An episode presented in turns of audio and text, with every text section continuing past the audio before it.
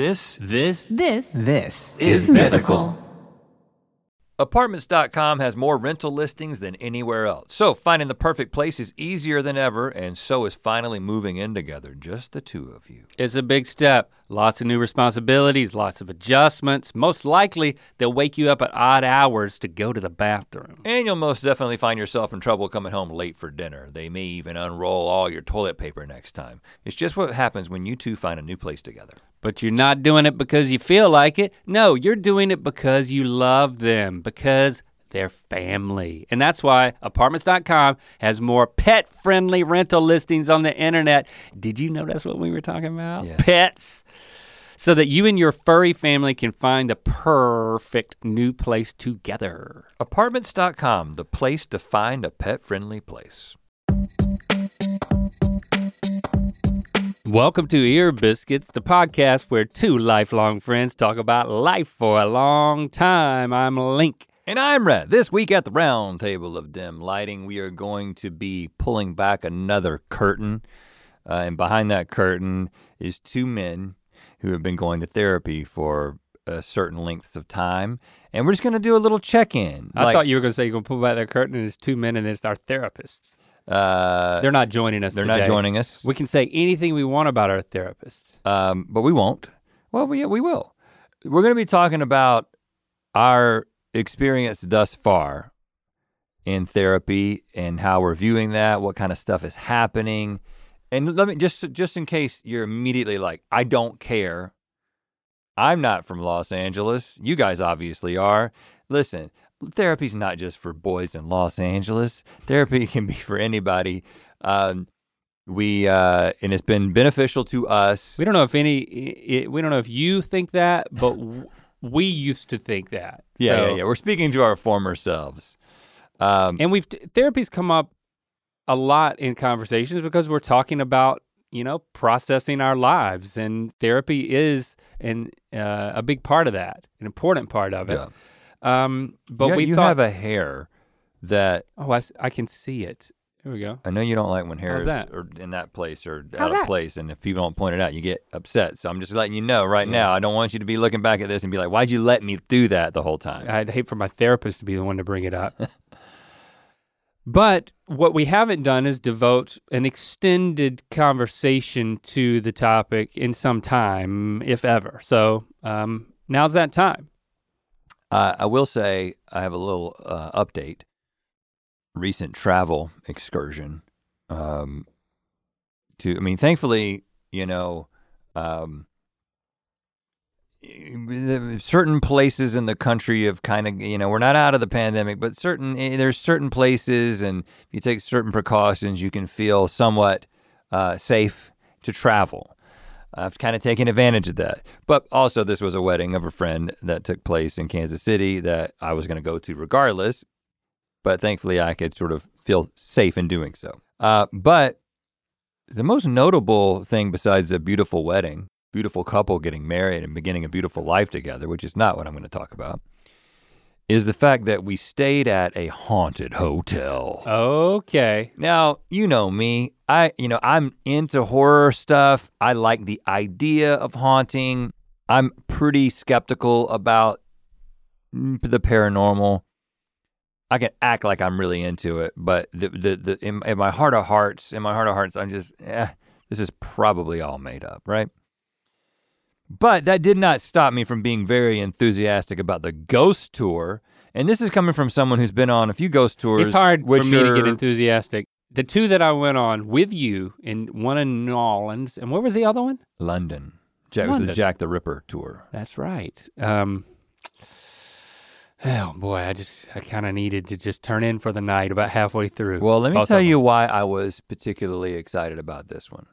Both of those ghost tours were going around a city and then like coming up to a corner and looking at a building and hearing somebody who had just been told information them. hmm what to say about this thing. Are you telling me you had an actual ghost give the tour, Well, it wasn't that good, but it's somewhere between the original experience and that. which is a ghost tour of a hotel where you are staying First of all, Okay. we're in a different category. Mm-hmm. And secondly, uh, well, there's actually three points to this. The 2nd point is the points are expanding. the guy doing the tour, and this isn't something I knew ahead of time, but the guy doing the tour wasn't just talking about things that other people had said. He was telling his own stories and being an employee for 15 years at the hotel. So Oh, many wow. of his stories were like, this happened to me. Again, never experienced that. And then the That's third cool. thing was um, the bride and groom had had experienced some metaphysical, unexplained phenomena, you might say, Okay, what? the first night in the hotel. Well, when you're consummating a marriage. The you know, night before, well, the night before things- the ghost things tour. can go really wild when. the night before the ghost tour. So, oh, and also Locke told me that something happened in his room. I'll tell you about that in a second. Apparently, they they wake up and the bedside table little deal with a drawer. It's a drawer. What would you call a bedside little thing that's got a drawer? and a Bedside table. My bedside table's got two drawers, man. My previous one had three drawers. I don't think that's technically a table. Like if in furniture speak, I don't think it's a table if it's got a drawer. bedside chest of drawers. It's definitely not that. There's probably like a French word for it. I'd like to get to the haunted part. uh, the drawer had opened in the night. Okay. Okay, well, that could happen. They close the drawer Mm-hmm. and the drawer opens again before their very eyes. Now, this could be like the gravity of the, you know, it could be like the floor. It's an old hotel. Like the gravity can open the drawers. Uh, Yeah. but then the a water bottle, like a whatever, you know, the one that you have, one that everybody's got. That- Like a Nalgene? no, the like hydro flask. Hydro flask. So like a like a metal water bottle was on that same table, and it at some point in this process began to do that thing where you know like a bottle isn't quite settling and it's kind of like sh- kind of rotating a little bit, like right before like a coin settling and then stopping. Okay, yeah. That was happening, but it was just happening indefinitely. It was just like, okay, Okay. this bottle is going to do this. They're just watching it. and they stopped it and put it back down and it started doing it again and then they were just like okay you can li- you can have in, you can have your drawer open i don't know exactly the sequence of events but because i kind of heard it as they were telling a group of people and i was it was enough for me to be freaked out I have an explanation for that. There's vibration in the hotel from like hey the listen laundry room there's always uh, a natural or the elevator shaft. i told you i'm a skeptic man. vibration takes care of everything I've heard so far. But of, of course, and every single thing I'm going to tell you, I'm not going to tell you everything that happens on the ghost tour, but everything, every single thing I was told, because like Locke and Shepherd after the ghost tour, because Locke had heard somebody whispering in the vent at like 3 a.m. Uh, in in Locke and Shepherd's room, and then he actually told the guy on the ghost tour that the guy giving the tour, and he was like, uh, "That's just because all our the whole system is connected. So you just heard somebody whispering in another room. He wasn't like feeding into it. That's you know, he's good. maintaining credibility. he, he's kind of like the Pope. He's like, I'm the only one who can tell ghost stories. well, no, no, because he was he had uh, many people on the tour were saying things that had happened to them, or and he was validating some things. But if it was, if he I actually thought it wasn't got true, keep, he's keeping it real. but when Locke and Shepherd were after the tour, they were like, "Dad, what do you think about this?" I was like, "Well, you want to know what I really think?" Uh, I was scared at multiple points on that ghost tour, especially the moment when we were standing at the stop top of the stairs, and some li- little girls who apparently knew that the ghost tour comes by their room, and they could hear uh, the guy talking. Jay is his name. He, he's he's actually he's wearing one of those headset microphones with a Oh. speaker that's around his neck, like a tour guide does. You know what I'm saying? Okay. So that he can just speak in a normal volume, but everyone can hear him. So he's like coming by your room. You know, oh Jay's there. He's doing the tour.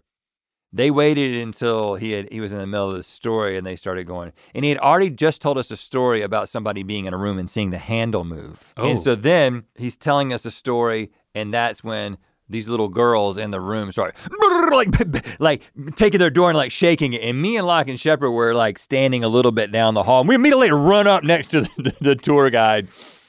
You know, before you have time to process, oh, this is probably somebody just playing a trick. But I still was legitimately scared. Did the girls come out and say, No, gotcha? they just laughed with from in, in the room, which actually was sort of creepy. little girl laughter through a door. But I said, having said all that, I believe that if you just if you put me, uh, you know, put my back against the wall and tell me I've got to give you an honest answer, I think there's probably a natural explanation for all this. There's a reason that it happens at night. There's a reason that it happens during the so-called witching hour, you know, Mhm. after 3 a.m. That's because you're usually you've been asleep and you're waking up and you're not your senses aren't complete. You're just pouring water on yourself now. Are you okay? It was haunted, man. My tea was haunted. So, in other words, what I'm saying is that I think that there's prob- probably almost always a natural expl- explanation, but I'm not sure. I'm open to the fact that That's places, not as fun. places can be haunted, and it's more fun to believe that the place is haunted. So, and this guy Jay, he's uh, oh, this is the other thing that happened. Uh, we're a lot of famous people have been to this hotel. In fact, the room that the bride and groom were staying in is the room that Harry Truman slept in the night that he found out that he won the presidency. He went to sleep thinking that he had lost, and they woke him up at like 2 a.m. and said, "Sir, you won." Huh. And then there's another room that is a is a room where like Al Capone would come and play cards and stuff, and they're like he would sit right here and he could see this through this window and this window. He could, had both entrances covered in case the feds came, and he could go out this way or whatever. So it's been around, you know, 100 years. It's got this storied history. Where is it? It is outside of Kansas City, Missouri. Okay. So he's telling a story about some famous person that was on the tour, and then I can't remember who it was. So then we get to the next spot, and I kind of, me and Locke and Shepherd were sort of ahead of everybody, and we kind of walk up, and we're right next to him, and kind of waiting for the group to gather. He said, and he was like, "You look like a famous guy. Um, you famous?" I was- May I include you in subsequent tour mentions? And I was like, uh, you know, I never know how to answer that question. So I was like, eh, t- t- to some people. yeah. And he was like, naked and afraid. Okay. Did he? Was he changing the subject, or was you thinking you were on that show? he thought he was like, I was a guy. Because I was like, no, um, I've been naked and afraid on YouTube. Haven't been on that show. But Naked, just because he you, said there, no, he, no, he said, oh, there's a guy that, there's a guy on season so and so, naked and afraid that looked a lot like you. But then, but then the next day, when I see Jay in the now, of course, we're all masked as we're walking around this thing. So, Mhm. and of course, if you don't watch our content regularly and you and you see me now, you may not immediately recognize me because my Sure. hair is so different. So the next day, he's like, "Hey, man, good mythical morning, of course." I didn't put it together. Like my daughter w- watches a lot, and I watch it with her. So love what you guys do, but but I still, thought, I thought naked you and were, afraid. I thought you were from Naked and you Afraid. should really look into that. Uh, you got demoted overnight, man. So shout out to Jay at the it's the Elms Hotel, historic hotel. They have a European lap pool in the basement. Do you know what a European it's like lap an indoor. is? It's just like a ditch that. It's a, it's a track that goes in a circle that you swim. Oh, a track? It's like it's uh, it's a canal. It's a ring. that's of, wide a en- moat. that's wide enough for a person to swim in and it goes in a circle it's the, it's it's kind of awesome and when you get to the end of one side there's a circle. there's There's, little no end. well it's an oval it's very long oval like this Oh, wow. at one end of the oval uh, well at one end of the oval there's a ghost of course Right. uh, but Naked and um, afraid. at the other end there's a hot tub and a cold plunge pool right next to each other so we had fun kind of going back and forth between those but I've never seen a a racetrack made of water. There was a part of me that was just like, how necessary is this? Because it couldn't it just out? be, oh, I swam in it. It's like, oh, yeah. What was it like turning banking the corners? NASCAR? Uh, yeah, I mean, I felt like I was about to come right out of that thing. well, as long as you are going around those corners, It was- you're like feet and hands hitting. it's big. Wow. It's In the very bottom of a cool. hotel. Are you, they probably just were going to make a pool, and then they were like, you know what? Let's just fill in the middle, except for a little bit, and let's call it a European swim track. No one will know. I think it's the only European lap pool in America. what. That's what they said, I think. Okay. I mean, yeah. I said in Missouri. Hey, listen. Once you start blurring the lines of truth with, ghost tours, you can say anything you want. You can't believe these people; they're not credible anymore, and Man. neither are you. I'll tell you right now, if you have an opportunity to go into a European lap, lap pool, and if you're in America, that may only be available to you in uh, the Elms Hotel. Apparently. in Missouri, E- Excelsior Springs, I think is the name of it. Okay. You should go do it and swim some laps. All right, let's dive into some therapy. Ooh, is this gonna hurt? But first, we want to remind you about our Black Friday sale. It goes live Thursday, not Friday, November 23rd through Sunday, November 29th. All right? And you know what you get? Everything at mythical.com is 40% off. Also, all Mythical Society monthly memberships on mythicalsociety.com are going to be 25% off. There's a lot. This is deep. Yeah. These are deep Forty discounts. percent off every single thing at mythical.com, 25% off monthly memberships at mythicalsociety.com. Wow. Should we do it? Ah, I'm having second thoughts at this point. Thursday Too late. through Sunday.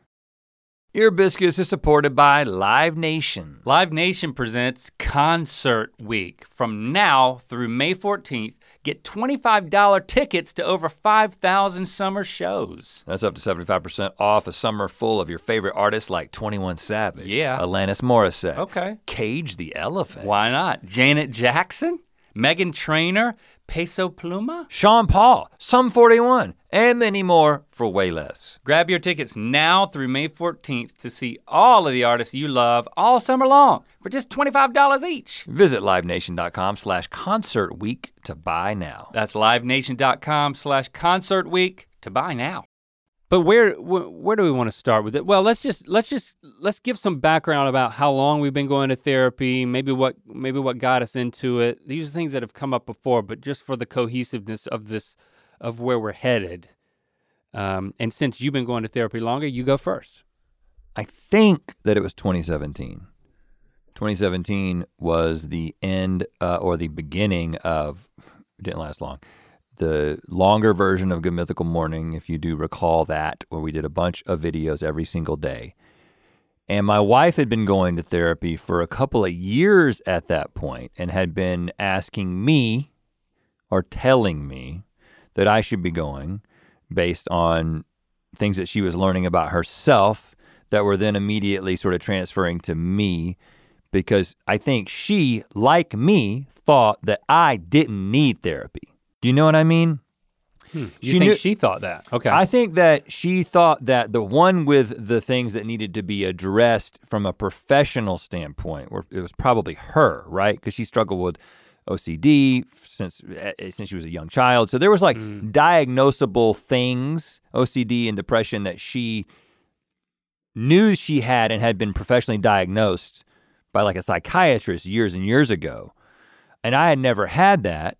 And I had always sort of presented myself as, well, you know, I, I mean, I'm super stable and reliable. And I'm not saying I'm perfect, but I don't think I need professional help when it comes to like my mental and emotional health.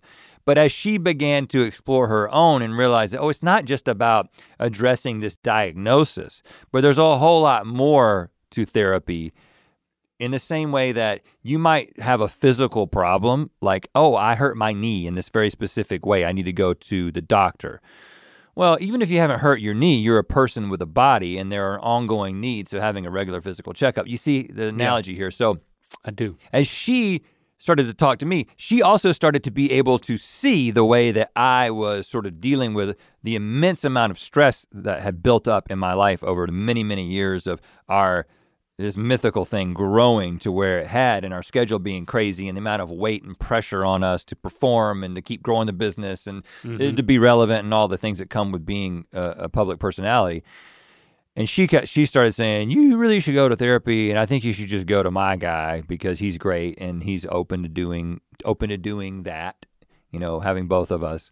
So anyway, after and when at the end of 2017, in the midst of all that stress, I had some physical problems that developed that definitely seemed to be stress related.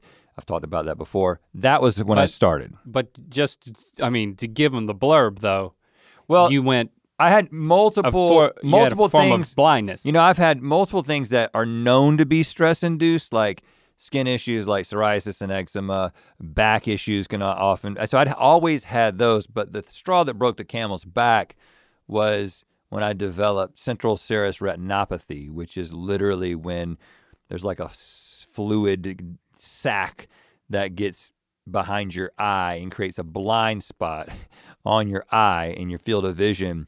and it was first observed, or maybe not observed, but first sort of recognized and labeled uh, when these World War one or two pilots were coming back from war, and a bunch of them had this condition because they had been under so much stress. Mm-hmm. So there's reason to believe that it's stress induced, and it is not permanent. If it happens once, it's not unlikely to happen again. But anyway, I go to the doctor, the eye doctor. They tell me that's what this is. It's going to take you know months for this thing to resolve itself, which it did.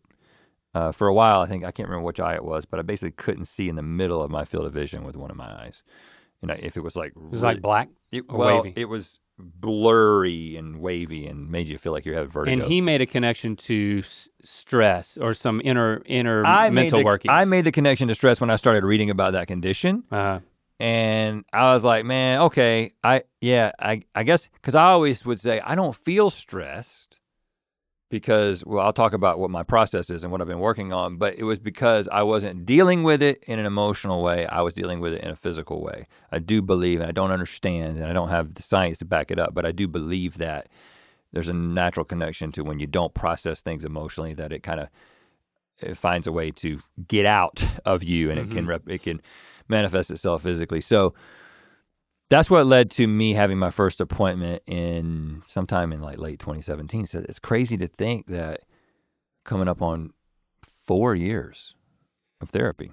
I'm coming up on two years of therapy in like the January February timeframe. So that means I started like just a couple of months, had a couple of in-person sessions before the pandemic hit, and we went to Zoom meetings. And um, for for me, it's been pretty much every week, except when like s- scheduling challenges or or or trips or whatever. But yeah, the reason why I got into it, the best that I can remember is, yeah, Chri- Christy had, um, had had a few therapists for many years and had had had been very open and experienced the benefits of that, um, of going to therapy back back home in North Carolina and then out here when we moved out here and like uh, all of the all the stresses and everything associated with that. Um, therapy re-entered her life, and you know we always had a really positive view of it because she had a, a very positive and helpful experience with it. And of course, we're talking to Jessie; she's having positive experiences, and then you get on board and you start having positive experiences.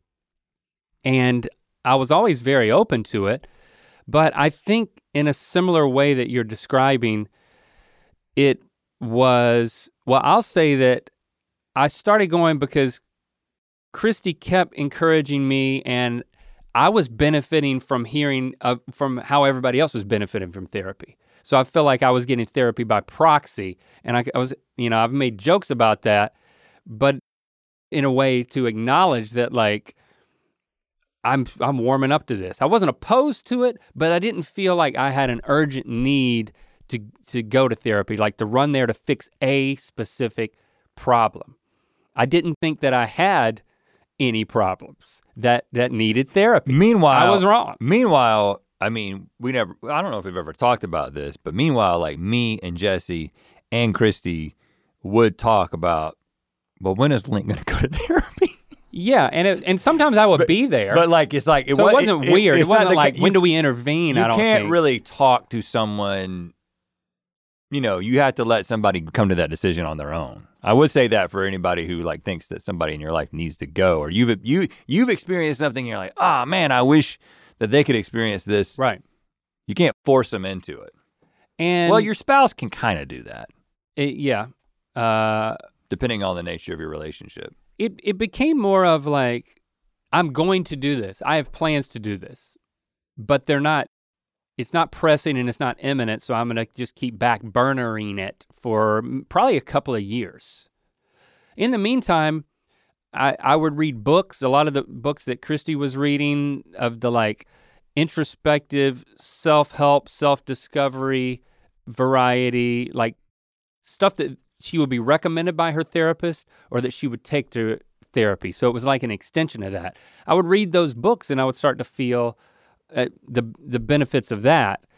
And so I think the thing that got me over the hump was I eh, as a result of my spiritual deconstruction and my ongoing spiritual journey and really coming to grips with my priority of in doing the work as they say to like really invest in myself and understanding myself discovering more and just um, i knew there were things in my past that affect me now and i was fascinated by that and i knew i could benefit from it so when i started going it was like i know i'm i experienced a lot of anxiety um, and i do want help with that um, you know there was like an opening meeting. The, the way that I found my therapist was on uh, like psychology.com. They have you can search for somebody locally and you can read reviews and um, and there was an initial interview process, which if you want to, you can tell how you met your therapist. But with mine, it was like I I I didn't have a personal recommendation. I just had an interview meeting, phone call, and I remember in that meeting, I I, I kind of just laid it all out. I was like, you know, I want to send the message that like I'm I'm an open book and I'm all in for however I can benefit from this. And I know that I I deal with anxiety and I know that I have things in my past. Um, when it came to the anxiety, but it but it felt more like an imp- an improvement thing, not a fixing thing, or not a help, please help me thing. Was I think my mindset yeah. going in honestly? Because when it comes to the anxiety element of it, um, like would you have considered yourself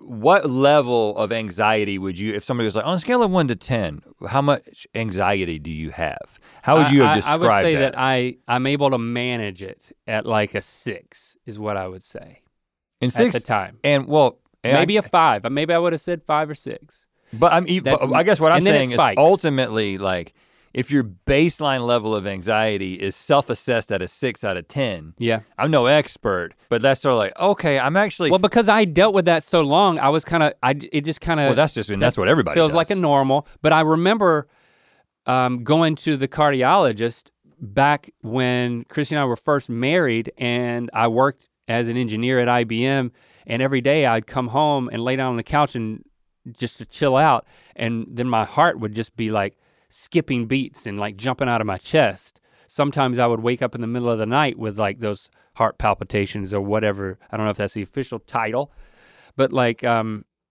and I talked, I remember I talked, I told my therapist very early on about that. And I was like, that was, you know, 20 years ago. Yeah. And, and I, but I knew that it was stress at least I really hope that it was stress because when I sent in the EKG readings, the the text said, "Yeah, this this just looks like you're stressed out." And this, so I never followed up with you're the like, doctor. Oh, and you're like, "Oh, of course, I can I can handle that." But I kind of knew, and then I would I developed various coping mechanisms over the years, and just kind of felt like I was putting the anxiety in its place. But there's also I, I think there's also a thing. So then only in certain times would the my heart rate heart start to flutter like that when I was in a really stressful zone.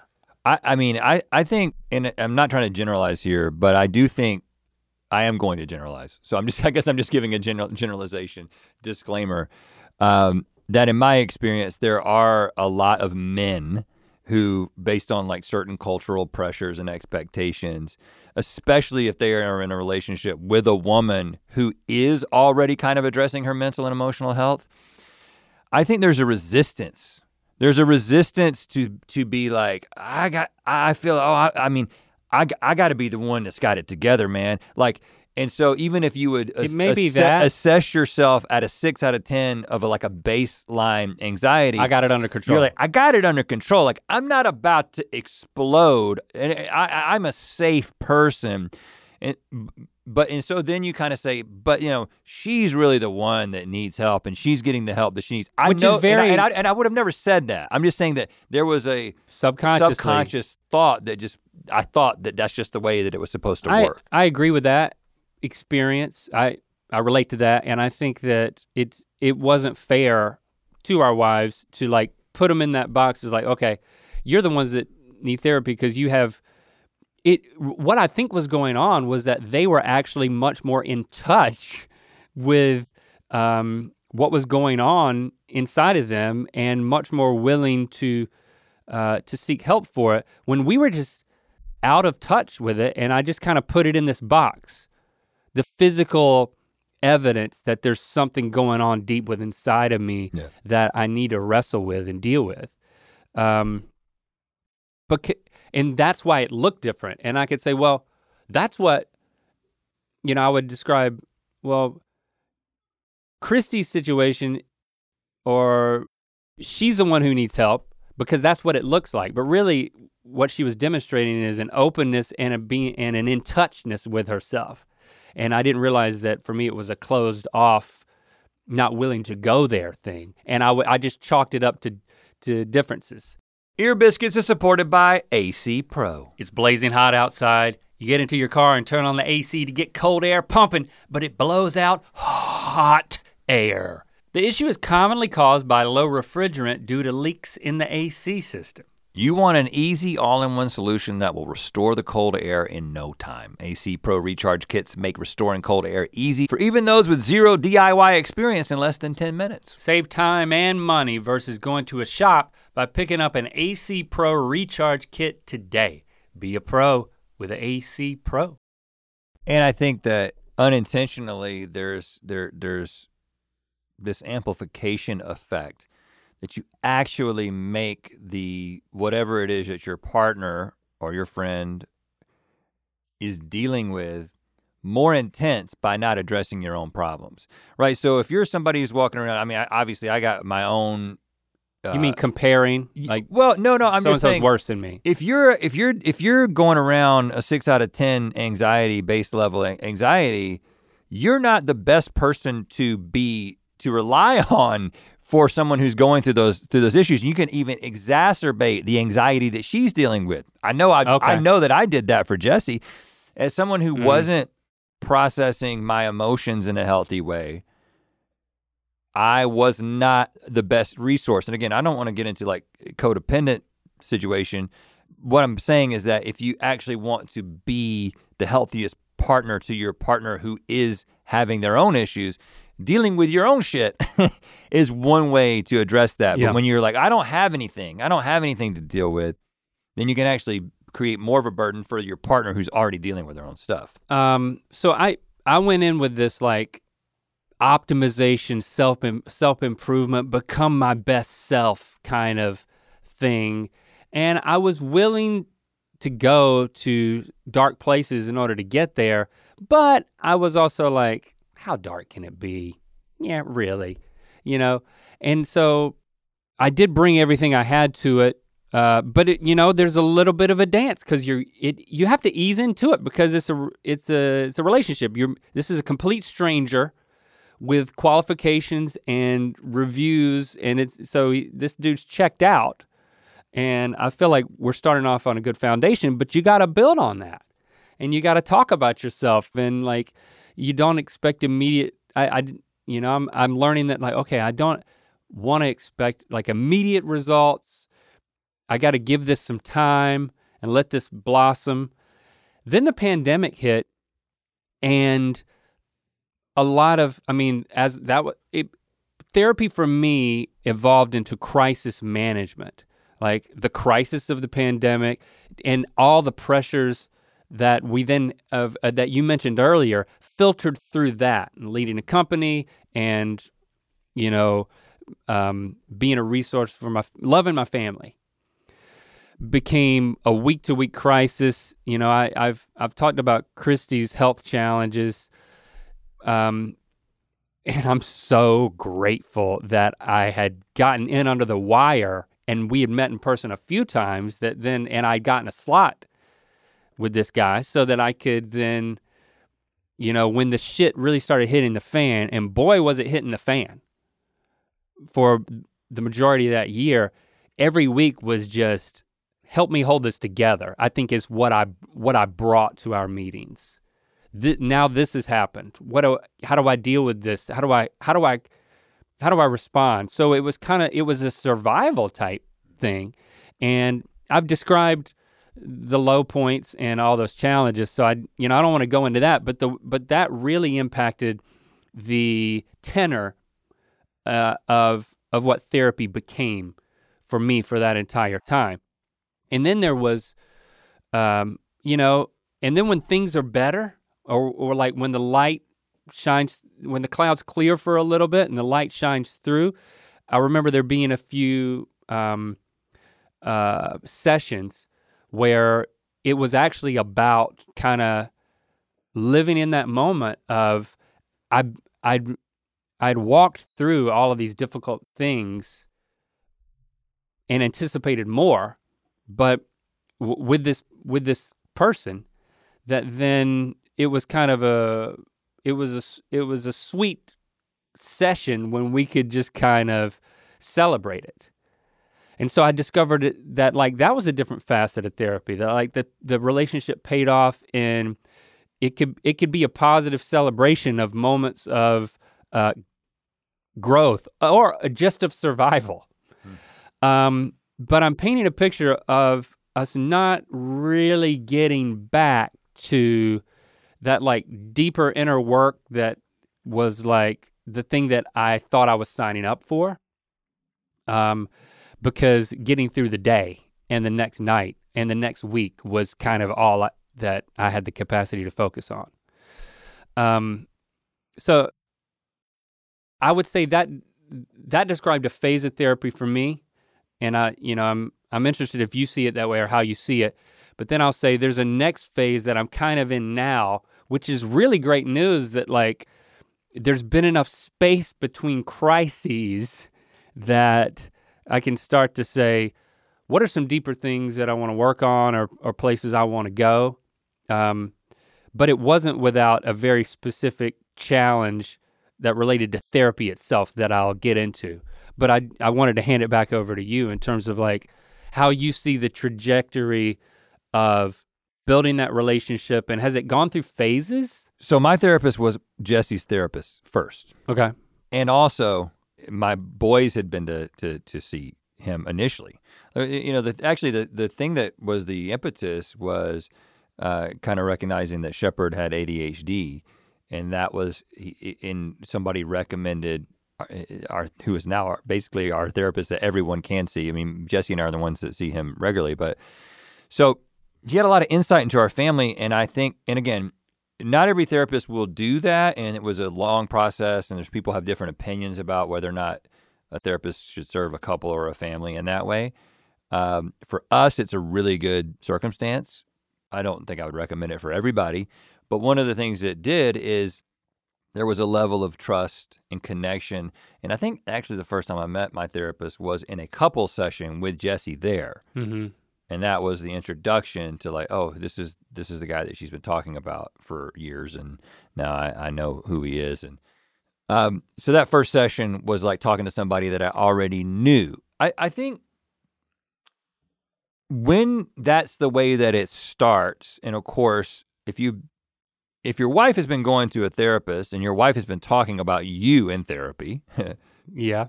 you come as a there's a narrative attached to you right? Which could be a negative thing, but I think that Jessie was very fair in the way that she kind of described the things that I dealt with. But then I immediately confirmed all those things while meeting. And again, my main issue, the sort of the the main sort of ongoing thing that is my struggle is the fact that I tend to intellectualize and rationalize my emotions versus versus just experiencing them, right? So something comes in experientially and there's a natural emotional response to that thing, whether it be sadness or anger, whatever. And if it's an inconvenient emotion, I think I've always seen myself as a very, you know, self reliant, per, super dependable. Like you can put me through basically any circumstance, and I'm going to be the one person that's still standing, right? It's, it's, a, it's a pride thing. I don't know. I don't know what it is, but I've kind of, you know, like, give me something else to do. I will not break. Mm-hmm. Give me a new challenge. I will succeed at it. And so negative emotions feel like wastes of time for me, right? Being sad about something. Well, that's like, who's got, ain't, ain't nobody got time for that. You know what I mean? And so what you end up doing is if there's something that's genuine, genuinely difficult for me to deal with that should result in a an outpouring of grief or sadness, frustration, whatever, I will immediately, and I'm very skilled at this, reframe that circumstance to remind myself that it's actually not that bad. Like this is not that bad. Lots of people have it worse than you. Like you can actually easily get to over here and see the bright side of this and see the optimistic side and see the future of where this thing could go.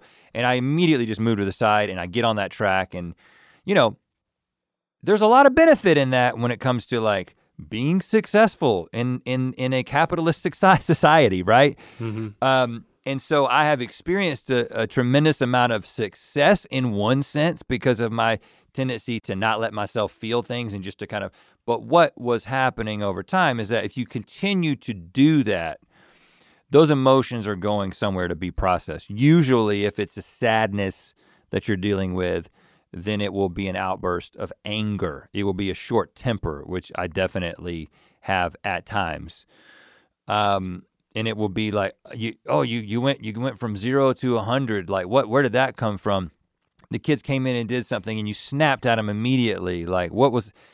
a lot of that comes from not processing and letting myself feel things. So that's my main issue. There's a lot of other issues, but I'm saying that that's the main sort of emotional um, sort of misfire that happens repeatedly with me.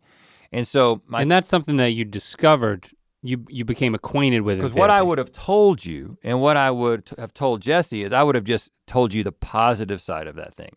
I would be like, I'm kind of a stoic guy. Like you know, I can get very enthusiastic about things and it's not like I don't cry. Like I said, I'll cry at Hallmark commercials. But, and then when my therapist explained to me, it was like, well, the reason you do that is because you're very willing to feel emotions for other people. Like I if if I go to a wedding, I don't care if I know the people, I'm to cry. If I go to a funeral, I'll most likely cry. But if I'm experiencing something very rarely will I cry. If it's something that's an emotion that I like I'm the target of it and I'm the one who's supposed to feel sadness, I'll deflect it and I'll save it. You put it over here in a little jar, it's building up. It's got to be that jar's got to be empty somehow. It's either to come out as anger, it's to come out as emotion for someone else. I just always was like I never had never sorted through any of this stuff. I was just like, you know, I'm like my dad. I'm just like I'm super dependable. I'm not the emotional person in the room. Like, I'm not going to take any of your energy.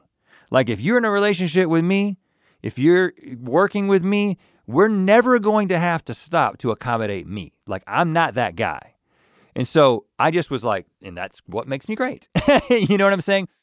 But what my therapist was beginning to, well, and Jessie was saying things about it. Like, well, you just, you're not just letting yourself feel this. You're not opening yourself up to this it was just a couple of meetings as I explained. You know, he was like, you know, tell me about yourself. I mean, the first few meetings were talking about my upbringing, talking about the way I see things, and you know, I'm presenting myself in a certain way. And I wasn't trying to present a good picture of myself. I was like, I know I need something because I mean, I got all this physical stuff happening. I don't really understand what it is because I don't have the language to to talk about this. Mm-hmm. But and my therapist is a is a is a very good friend now as well, right? So he can say he just tells me like it is, and sometimes. But hold on, let's not skip ahead though. So, but early on, you were telling about yourself, and then you were you were unpacking these things, and he was helping you come to these realizations that you've just shared.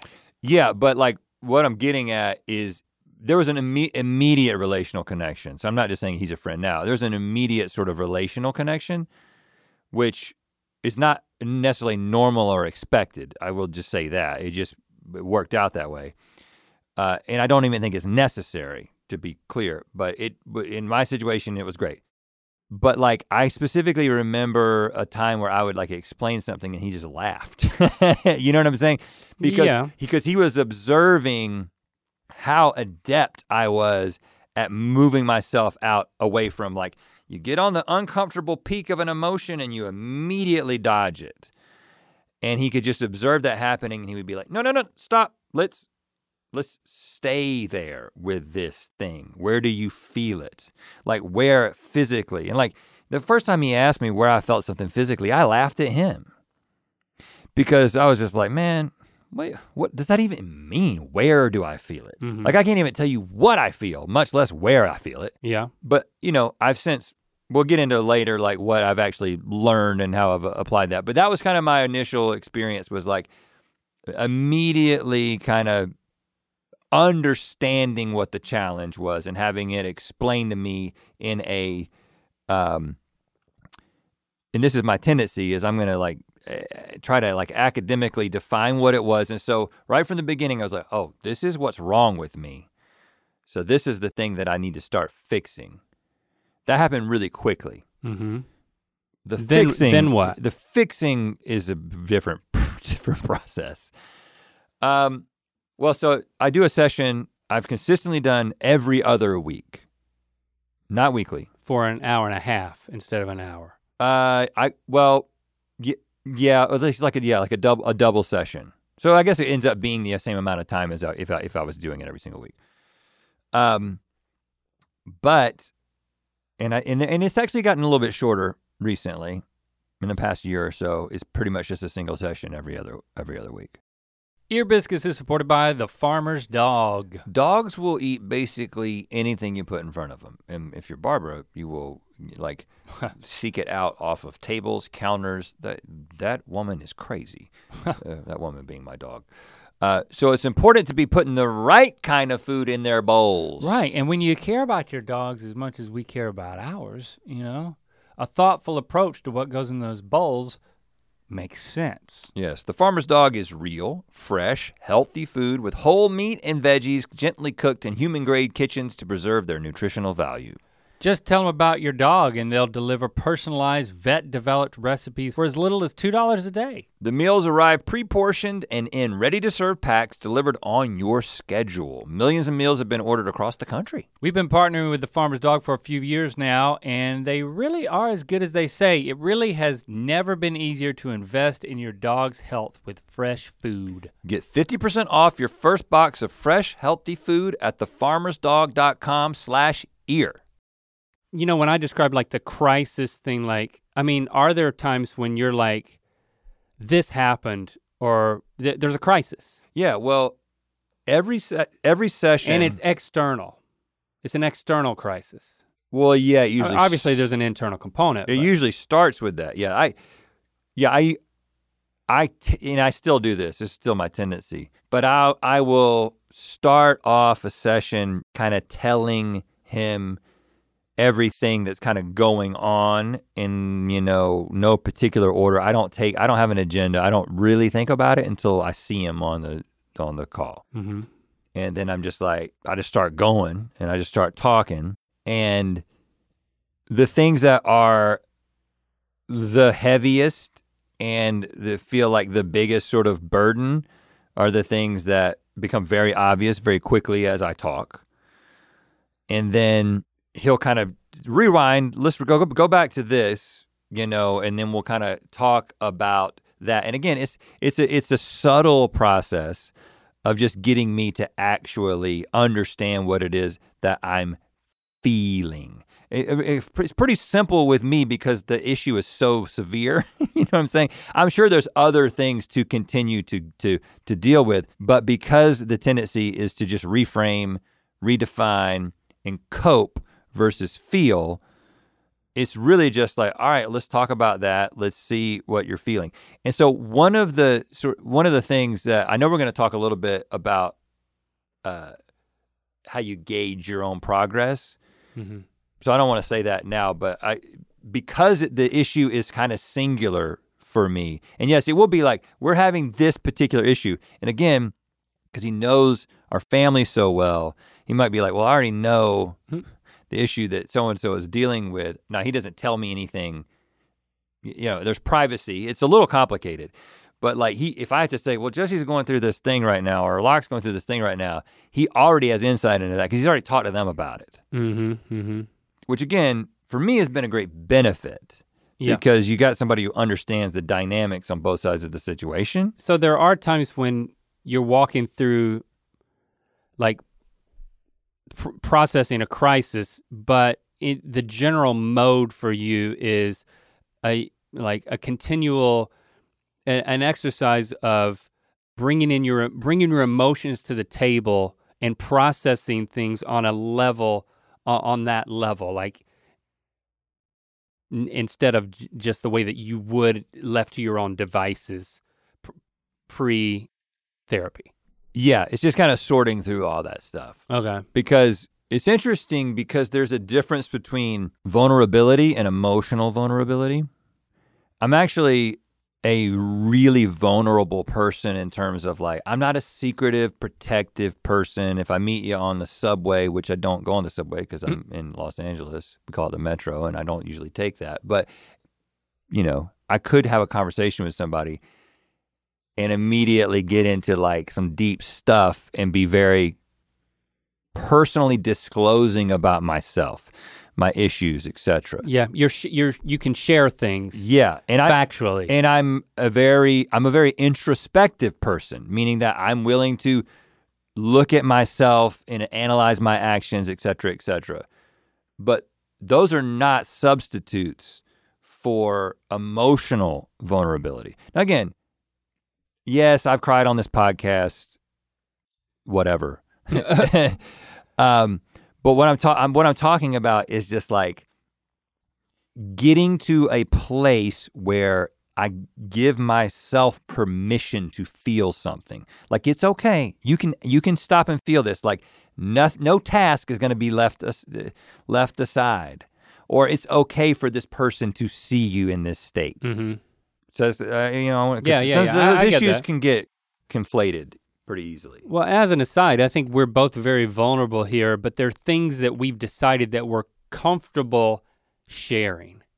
But there's moments when we might be experiencing something on an emotional level, like if we if we tear up or cry about something here, that happens much more rarely. It's a different type of vulnerability. So even if you look at it Yeah, here, yeah, yeah. See, I'm the, the reason why I'm asking like the the the questions of like how you go about therapy and how you view it is because I feel like even though it's been almost 2 years for me, I'm still just getting started because there was so much acute crisis to deal with. And there was definitely I mean, there, I'm not just, not saying that there weren't times when like we we've made connections between my my past and how that impacts me now, or what's going on inside of me, and and definitely I've been processing the emotional aspects of the the crisis that I'm going through and finding it as a resource. I I, I do tend to overanalyze everything, and I, so at certain points I would describe therapy as, you know what, I feel like if I were just talking to a wall and I was disciplined enough to like verbally process to that wall every week for an hour, and then kind of that I would come to a lot of the same conclusions. Like that's probably not true. That says a lot about your therapist. I'm just, Can I- I'm just, I I'm like- just kidding. It says I a know- lot I- about me, right? I, I, I understand exactly. I mean, I'm just being honest that sometimes it feels that way because it's like, well, how much did he say? I can talk a lot. I can get, you know, I can get going, and I am such a verbal processor that like hearing myself is a huge part of the process for me. And on the skeptical side, I'm like, yeah, he only he only asked me three questions, but How much am I paying him? on again? the and how much am I paying him? But on the other side, it's those are some pivotal questions, you know, and those moments when I stopped and thought and answered the question probably redirected the whole conversation in a way that the wall wouldn't. Hmm. But I'm just being honest and saying, you If it's know, a Tesla like wall. I don't know. I I don't know how always those like feel that way. But I've I've I know I've noticed in the points when there's not something that like I feel like I am need to run to someone for help that I'm drowning in some way or that I want to help somebody else that I love or something you know if there's not an emergency and the the sessions coming up, I just really started noticing uh, the amount of trepidation that I would bring to it.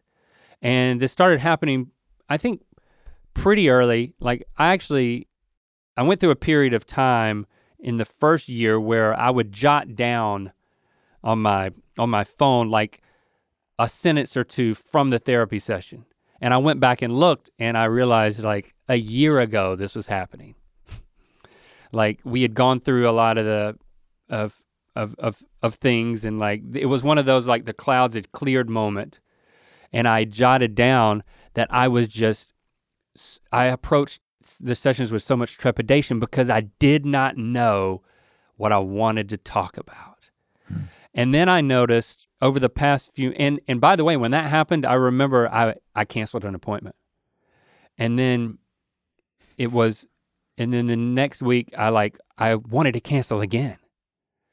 And I, I ended up talking about it a little bit instead of canceling the I like I felt like I confessed it. I was like, listen, I canceled on you last week because I was just too afraid to show up and not and the unknown just was too much for me. I didn't know what I wanted to talk about.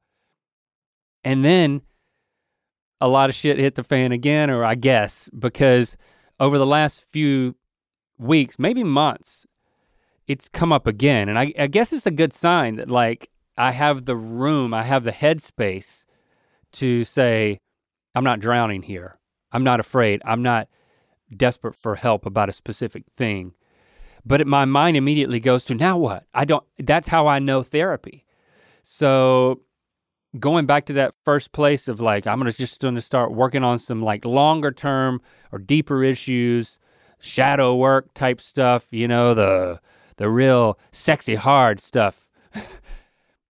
Instead, my, my I would just get frozen with I, I, I, I don't know what to, I, don't, I'm I don't know what to say. I, and I would get so stressed out, like five, six days in advance, hmm.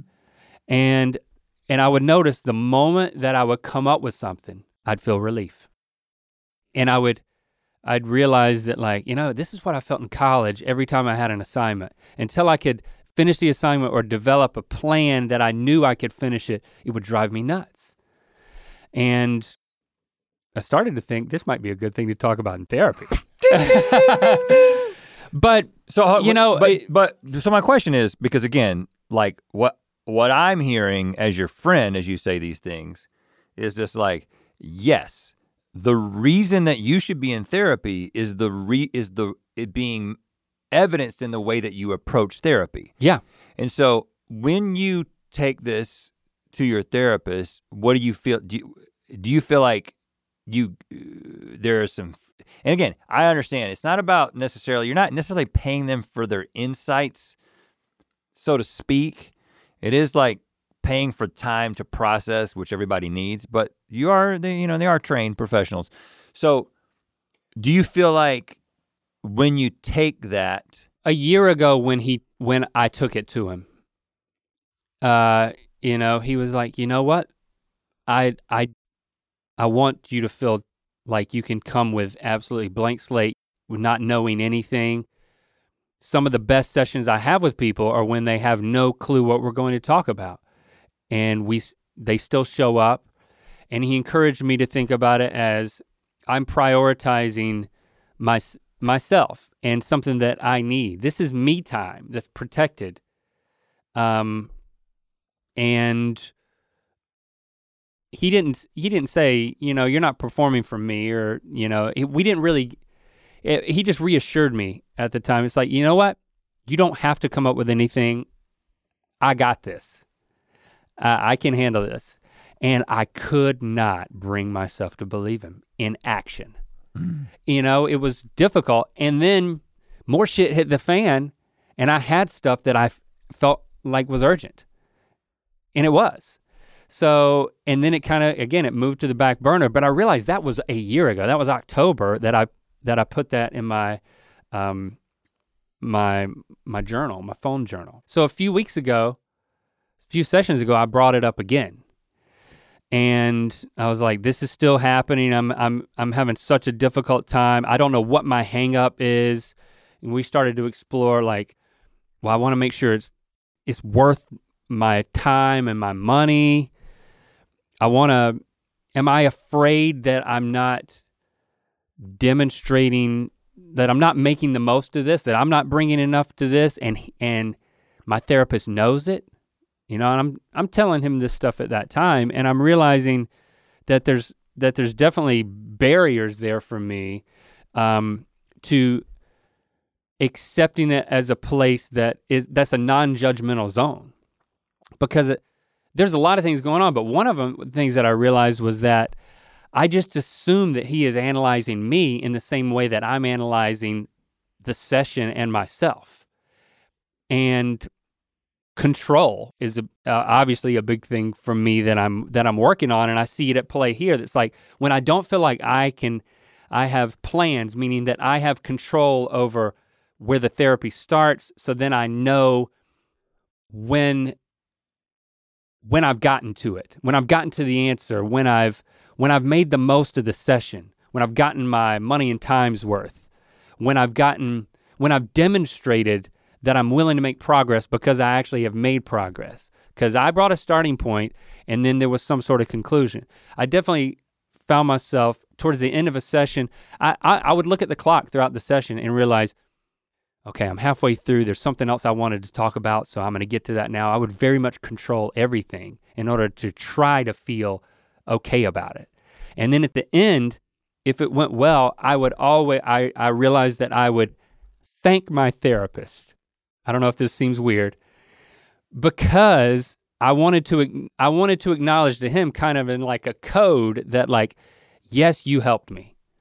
I got what I needed out of this you know, it's like kind of giving him a review or and demonstrating that I've made progress. And I did so all of these things I'm starting to realize as we're having the conversation about how freaking difficult it is for me and how much I put on myself and bring into therapy just because it's therapy or what I think it should be in my mind. And then I realized that like, you know, I haven't before going to therapy in this environment, like the the way that we would do it before is we would I would go visit I, I would have a counselor, which would normally be my church pastor. And I knew that that was not a judgment-free zone. Like I always knew that innately. Yeah, there was yeah, like, yeah, you know, a, a pastor was always comparing, at least in my mind, comparing my uh, ex- like whatever I was confessing, and again, I never confessed to a a Catholic Crime. priest. It wasn't like that. I never went into the closet with the with the Catholic priest. Just the Protestant guy would be comparing, you know, it's like, well, this is comparing my point of view and my actions to the morals of the Bible, and then saying, okay, well, this is what this is how you need to change. This is what you need to repent of. This is where you're this is where you're in sin, and this is where you need to, this is where you need to uh, get right with God. Right? It was a an implied place of judgment, the exact opposite of what therapy is supposed to be. Right? And I Yeah. and it's so difficult for me to believe that he's not constantly judging me. Cuz I'm like, aren't you coming up with an assessment? Don't you have like like what do you you you- I've been talking to you for almost for a year and a half uh, more like what what what conclusions are you drawing about me? What do you know? Did you ask him that? Yeah, you know, he he said a number of things that were like made me feel they were edifying. But then he basically said that I deal with um I can't remember the term he used. Basically like I have anxiety. You know, and it seems it's like Well, it maybe it seems obvious, but and this was just a few weeks ago. And I I know and I harness all of my neur- neurosis for comedy. I I am acquainted with it enough to use it to my advantage and and also kind of laugh at myself, but to hear the therapist just kind of say it in more of like a diagnosis kind of way, it sh- it shook me up a little bit because it was like um oh, I don't I don't just experience anxiety. I have anxiety. It felt different to me. Um, I, and I just There's a- uncovered a, lot there, but it's but like there's a there's a few things that come up for me as you as you talk about this. I mean, one is the conversation that you're having with me right now about your therapy. And you've done this a little bit, but it definitely feels like that's the conversation that you should be having with a therapist. Now you, you like you said, you you have kind of done that, right? yeah, because the nature of the way you're seeing it and the nature of the conversation that we're having about it is indicative of what your work is in the anxiety and control and those things, right? yeah, I mean, if you feel like when you asked him that question, I mean, again, it's it's tough. It's tough for me. Like I, I don't like. I'm not here to evaluate the effectiveness of your th- particular therapist, right? There's a part of me that, in the way that like Jessie had already told my therapist a bunch of things about me, someone who's in relationship with you, which is actually how I'm, uh, uh, is something I want to talk about in terms of how I evaluate what I've actually experienced in therapy and what the benefit has been. But also kind of understanding what it is that your issues are, are sometimes most eloquently articulated by the people in your life.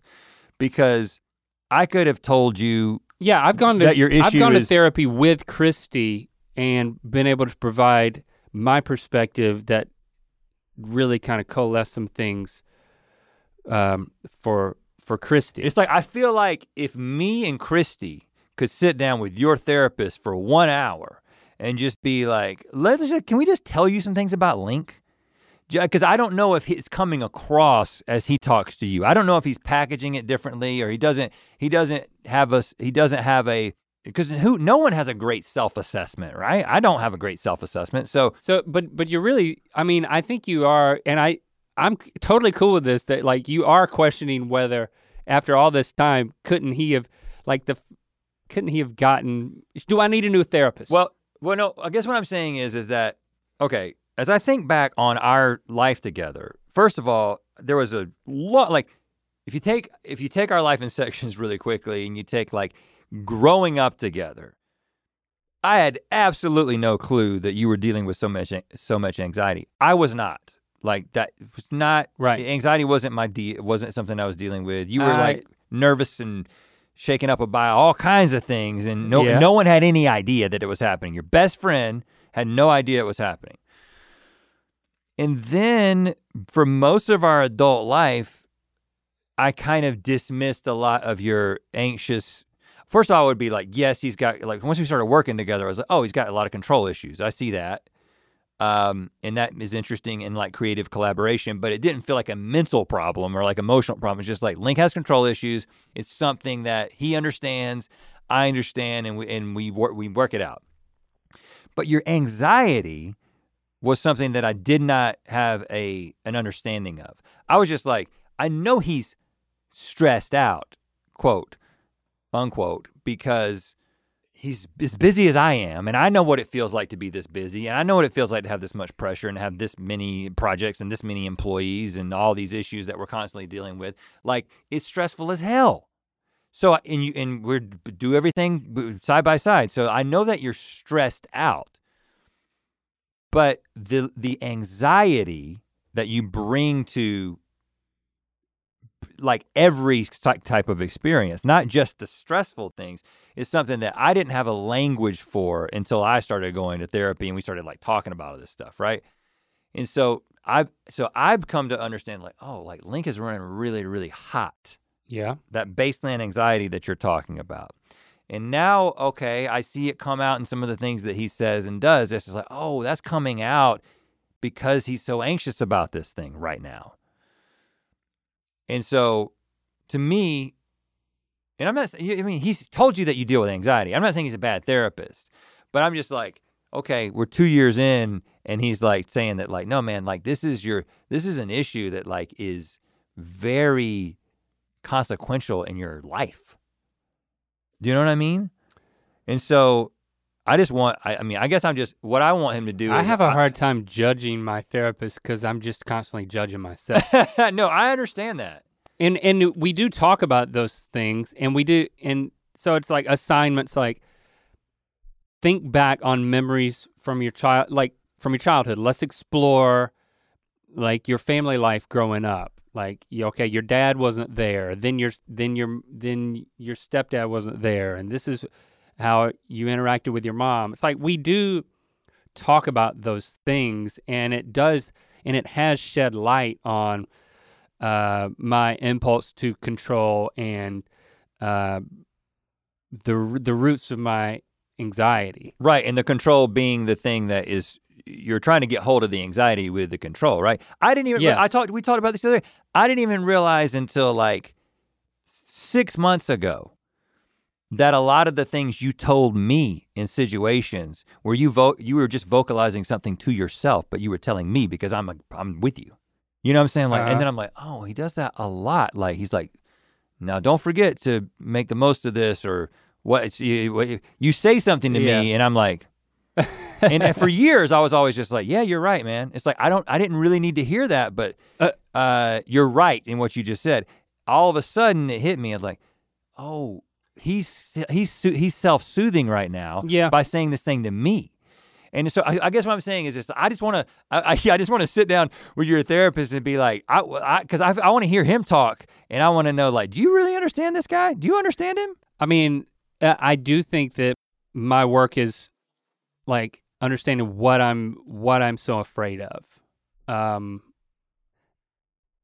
and I think that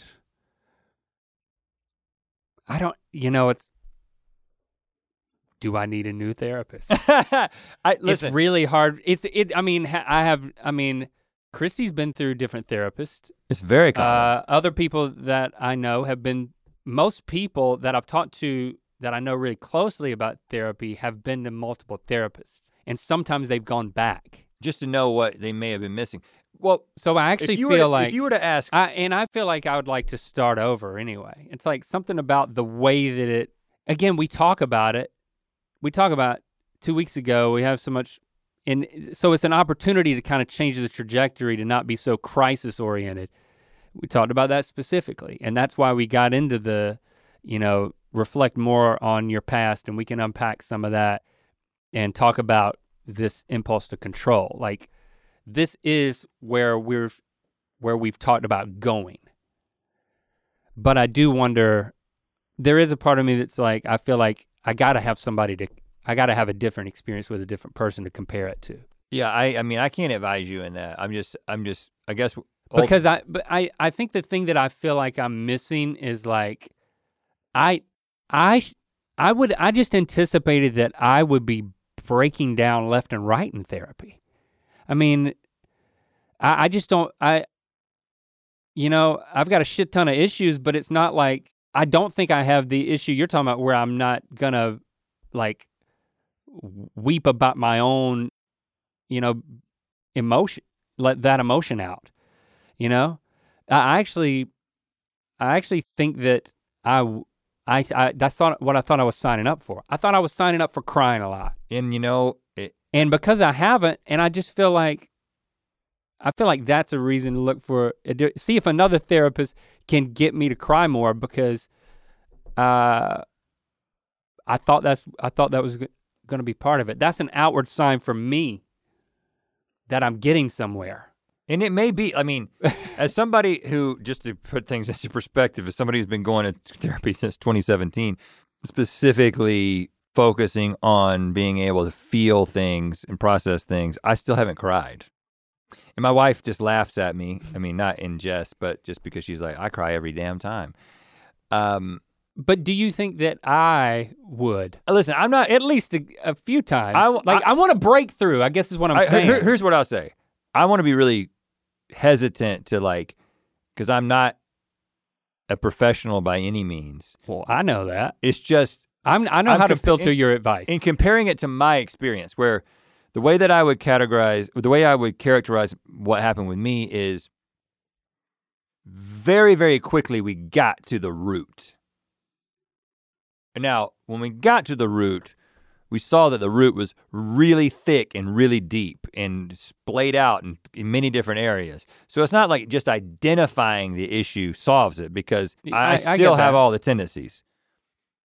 But it didn't take two, it took two sessions to I- get I to the I'm root, as- not two years to get to the root. Yeah, and like I feel like we're like we're certainly digging in the in the right place. But um and there's reasons why maybe it's taking this long to get back to it. But I feel like um that I can't continue the root analogy in talking about the point I'm trying to make. Uh, what is the point I'm trying to make? Well, how? Well, okay. This is. I, I, I'll talk a little bit about because I recently. Oh, I know what I was trying to say. We're looking in the right place, like saying this is this is the root of the issue, and I, I'm envious of the way that like now you kind of know. Well, I'm envious. I feel like you've described an assignment. Like you bring to therapy your life, and then you make sure that you're processing it on a level that you haven't been able to ex- eh, until therapy unlocked that for you, an emotional level. So the the protocol seems clear to me. Again, it's a plan. I feel like, and so is my exercise to find someone new who can give me that breakthrough and then filter filter every experience I have through the trauma that I've endured as uh, as a child that then is making me want to control everything to soothe it?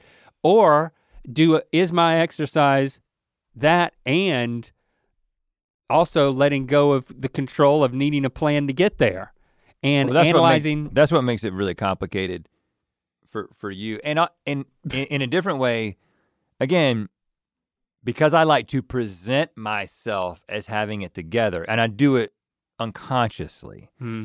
Again, I don't know what. It, now, I'm not going to get into the way the what I've explored specifically about, you know, my childhood that kind of potentially led me to Sure. a place that this is the way that I cope with things. But because I present as someone who's got it together as a default, sometimes it takes 30 minutes of talking in therapy to begin to break through the shell because I'm doing it without even knowing it. Just like I think it I I think things are going pretty good. But they're not. Like they and they may be externally, but like in here, no, there's something that you're not really. yeah, You gotta, you gotta bring that out. So yeah, there is this. I'm constantly. What I'm saying is that my issue does directly impact the way that I do therapy. So I'm not saying that like every time I, I start a therapy session, I'm like, here we go. I know what the work is. Let's do it. No, the work is directly related into the way that I approach therapy in a very similar way, just a different issue. But I feel like my therapist is so attuned to that being the problem that he will just be like, okay, let's stop a second. Now, you see what you did there? You've been talking about this for this much time, and you see how quickly you moved to this thing? But what about this thing? And so, because he's like, I'm dealing with a guy. If this, if it was like he was a coach, and it was just like the thing this guy can't do is he can't go to his left. right Then See, he would there's be. a there's a level of authority that I, I'm I'm envious of that too because I feel like you don't feel like he's assertive enough. yeah, like he's like stop. When you said that, could that mean this? It's like like I just don't I feel like it's all up to me. It's like he's going to answer, he's going to ask a question and he's going to you know, what else am I going to say? Now what am I going to say to the wall? The fact that you've now referred to him as a wall multiple times makes me think.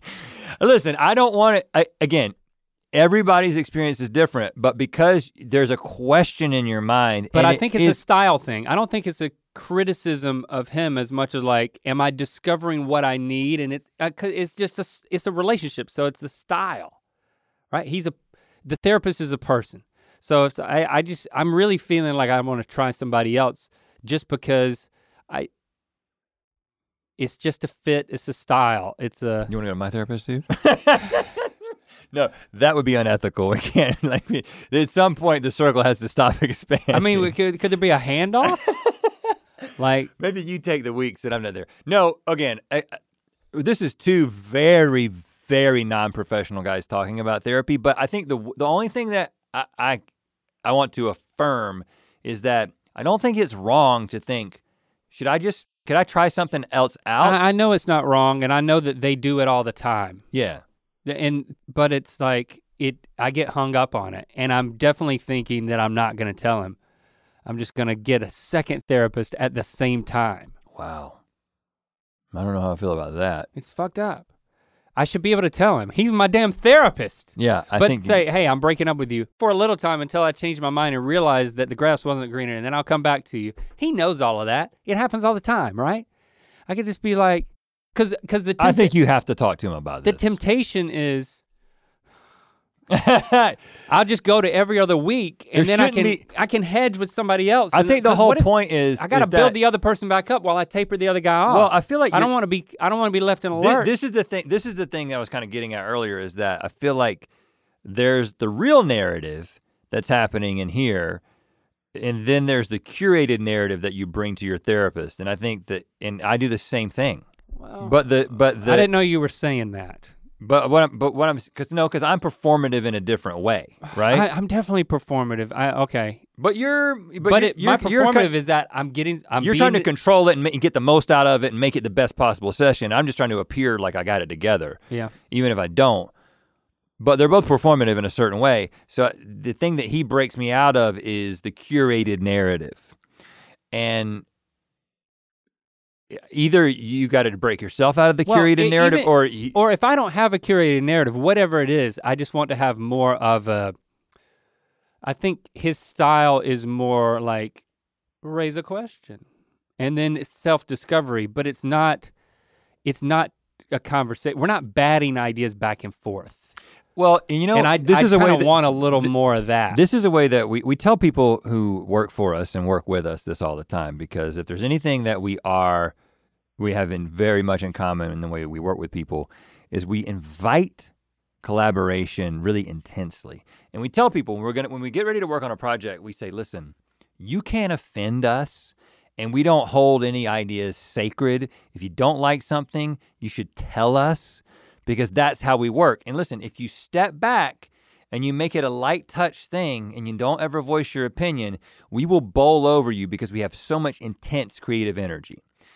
Now, I, I actually think we kind of function relationships in this way. And so I think what you're asking, it's like when I have something to bring you, to you, therapy, you want him to, you want I him bowl, to, I bowl over. I talk to the wall. yeah, you want him to reach out and grab you by the collar. Yeah. so to speak. And I, and again, I feel like my therapist does that in a the most respectful, friendly way possible. But he just kind of is ready to, when he smells bullshit, he says, "I smell bullshit." You know what I mean? I don't know what he needs to sm- maybe maybe there's a different scent from me, a different stink than bullshit, but yeah, it's not whatever that is. I would like to be uh So I, so I think you got to talk to him, and I think you got to say that I'm just, you know, I, you know, this is the, this is how I feel, and what I want to do is maybe meet with someone else, just because I just don't have anything, you know, I, I don't have any sort of connection to compare this to. and then I'm see what he then I'm says. starting over. You know, it's like that's why I haven't done it. And that's when when things go when things go better um and I have that like I don't have anything to talk about, I'm like I'll just I'll stretch it out. I'll just meet every other week.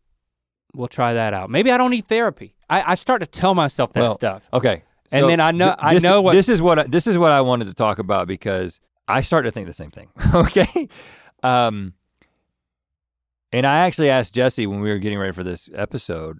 I was like, I feel like I understand what my problem is, and I understand what I'm kind of what I'm doing to work on it, but it's really difficult for me to talk up to articulate the progress Mhm. and what's actually changed. And she was like, Well, do you want me to tell you? right. And so I actually wrote down some of the stuff that she said because I asked her to repeat it. Okay. Um, first of all, she kind of laughed again. She, and it's like, Would you want me to tell you what you, what I've seen? She's like, You're much more in touch with your emotions, which is translated into the way that we communicate, me and her communicate spent, you know, been married for 20 years, spent many of those years. If we were arguing about something, my main goal was to get a point across, to debate, to be like, this is why I think that I'm right about this, and these are my supporting, this is the supporting evidence.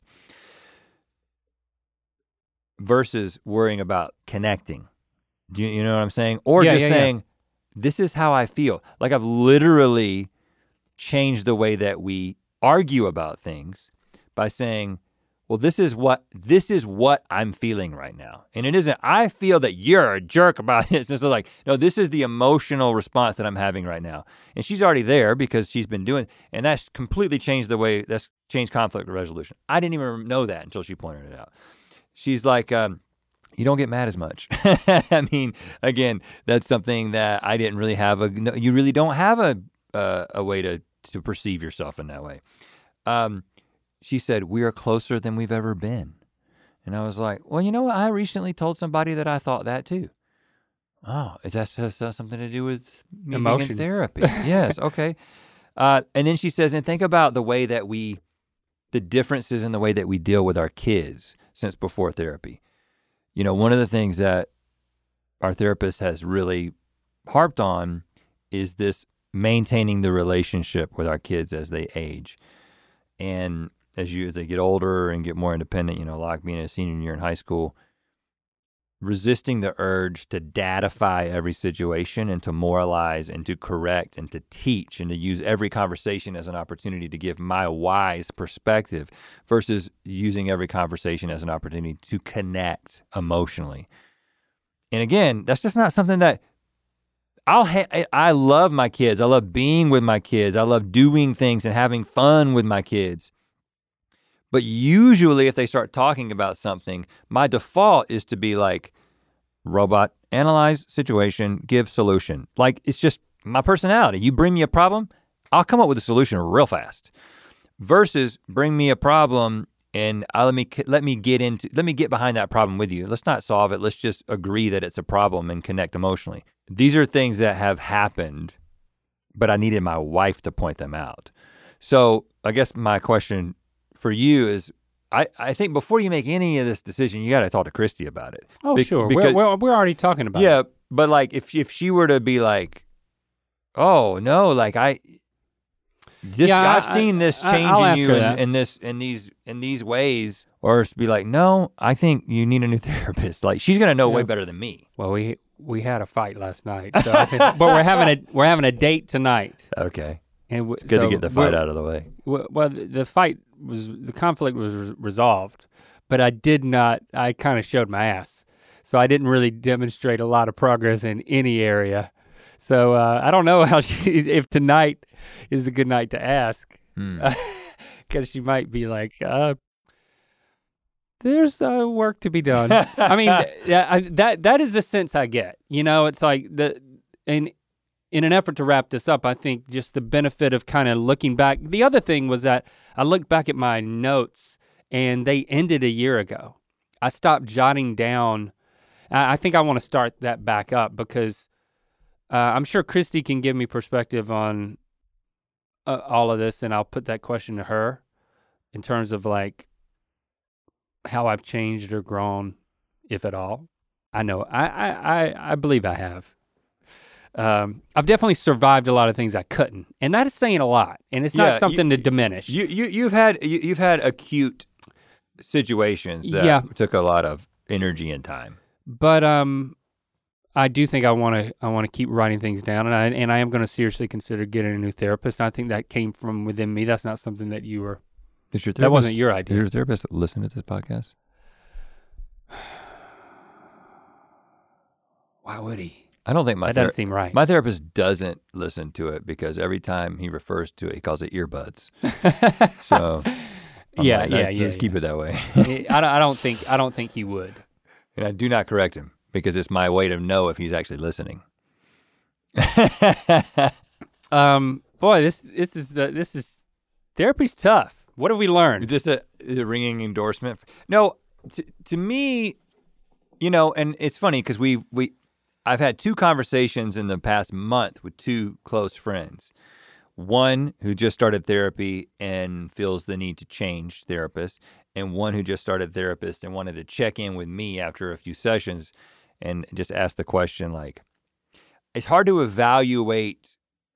And he and he was think- think- thinking about it from a financial perspective Mhm. which is a note we want to make. I mean, being able to pay for your own mental health uh, is a privilege that we have. It's a luxury, sadly. Um, Sadly, that's the, that's the case. but we were talking ahead of you know before the show with Kiko and Jenna, and they were both kind of reminding us about like, you know, there are mental health um, resources and groups, and there there are actually there's free resources for, depending on your your background and things that you deal with. In the community you live in, Yeah, how big it is. There like- are ways to get at some of the stuff. Uh, There's affinity groups like yeah, LGBTQ. I mean, if that's you know, or um, uh, there's uh, support groups. yeah, and sometimes that can happen in a group setting, and and doesn't necessarily have to be one on one. But if you can afford it, um, you know, try to make it happen. But he, but he was asking that question because he was like, you know, I'm spending a fair amount of money on this, and just like what, you know, and I find myself, like he was, he's a lot. He's not like you, but it was funny because he did something that you would have done, which is he printed out a, like a summary of himself with background information, like a resume that you give to a therapist and send it to the therapist before the appointment Yeah, to kind of get it out of the way so they didn't have to spend a bunch of time talking I love it. that idea. And he was like, the therapist was like, no one has ever done this. I don't know how to feel about it, but thank you. Um, really? So, but I told him the same thing. I was like, listen, man, like I had to ask Jessie because I can't immediately articulate. You forget what's actually happening. Therapy rolls around, and I'm just like, ah, man, I just want to watch TV. I don't find myself longing for my next therapy appointment. If I have to miss it and I end up going a full month, I don't feel the need. You get secretly happy. No, I don't get secretly happy, but I don't have this felt need of like all this stuff building up that's about to explode the moment that the Zoom call starts. But then what I find is that when the Zoom call does start and I just start letting it flow, It's there. That's that's your mo. it's there, right? Yeah. So um, it's so, not. A, so you're recommending therapy. I'm, rec- re- I'm recommending therapy, but it's but it's not. Yeah, it's not going to be like some easy thing.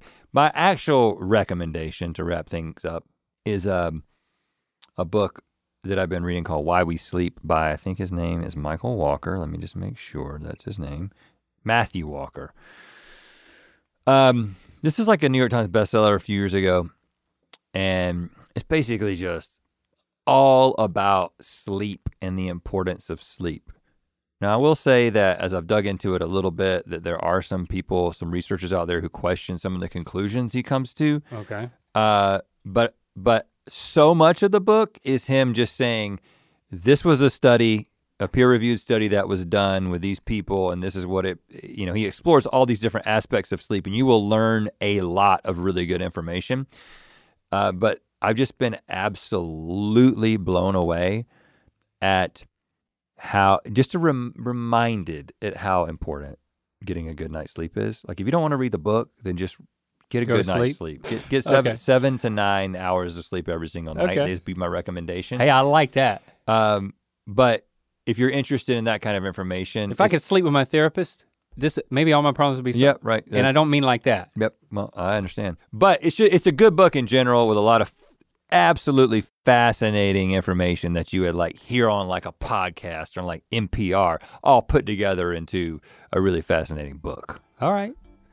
Well, hashtag ear biscuits. Let us know uh, what you think about this. You don't have to give me advice. I've got uh, I got enough people in my life to to help me with that. But I uh, any other way that you're um, dealing with this, or if you want to give Rhett advice, use hashtag ear biscuits. I'm sure you will.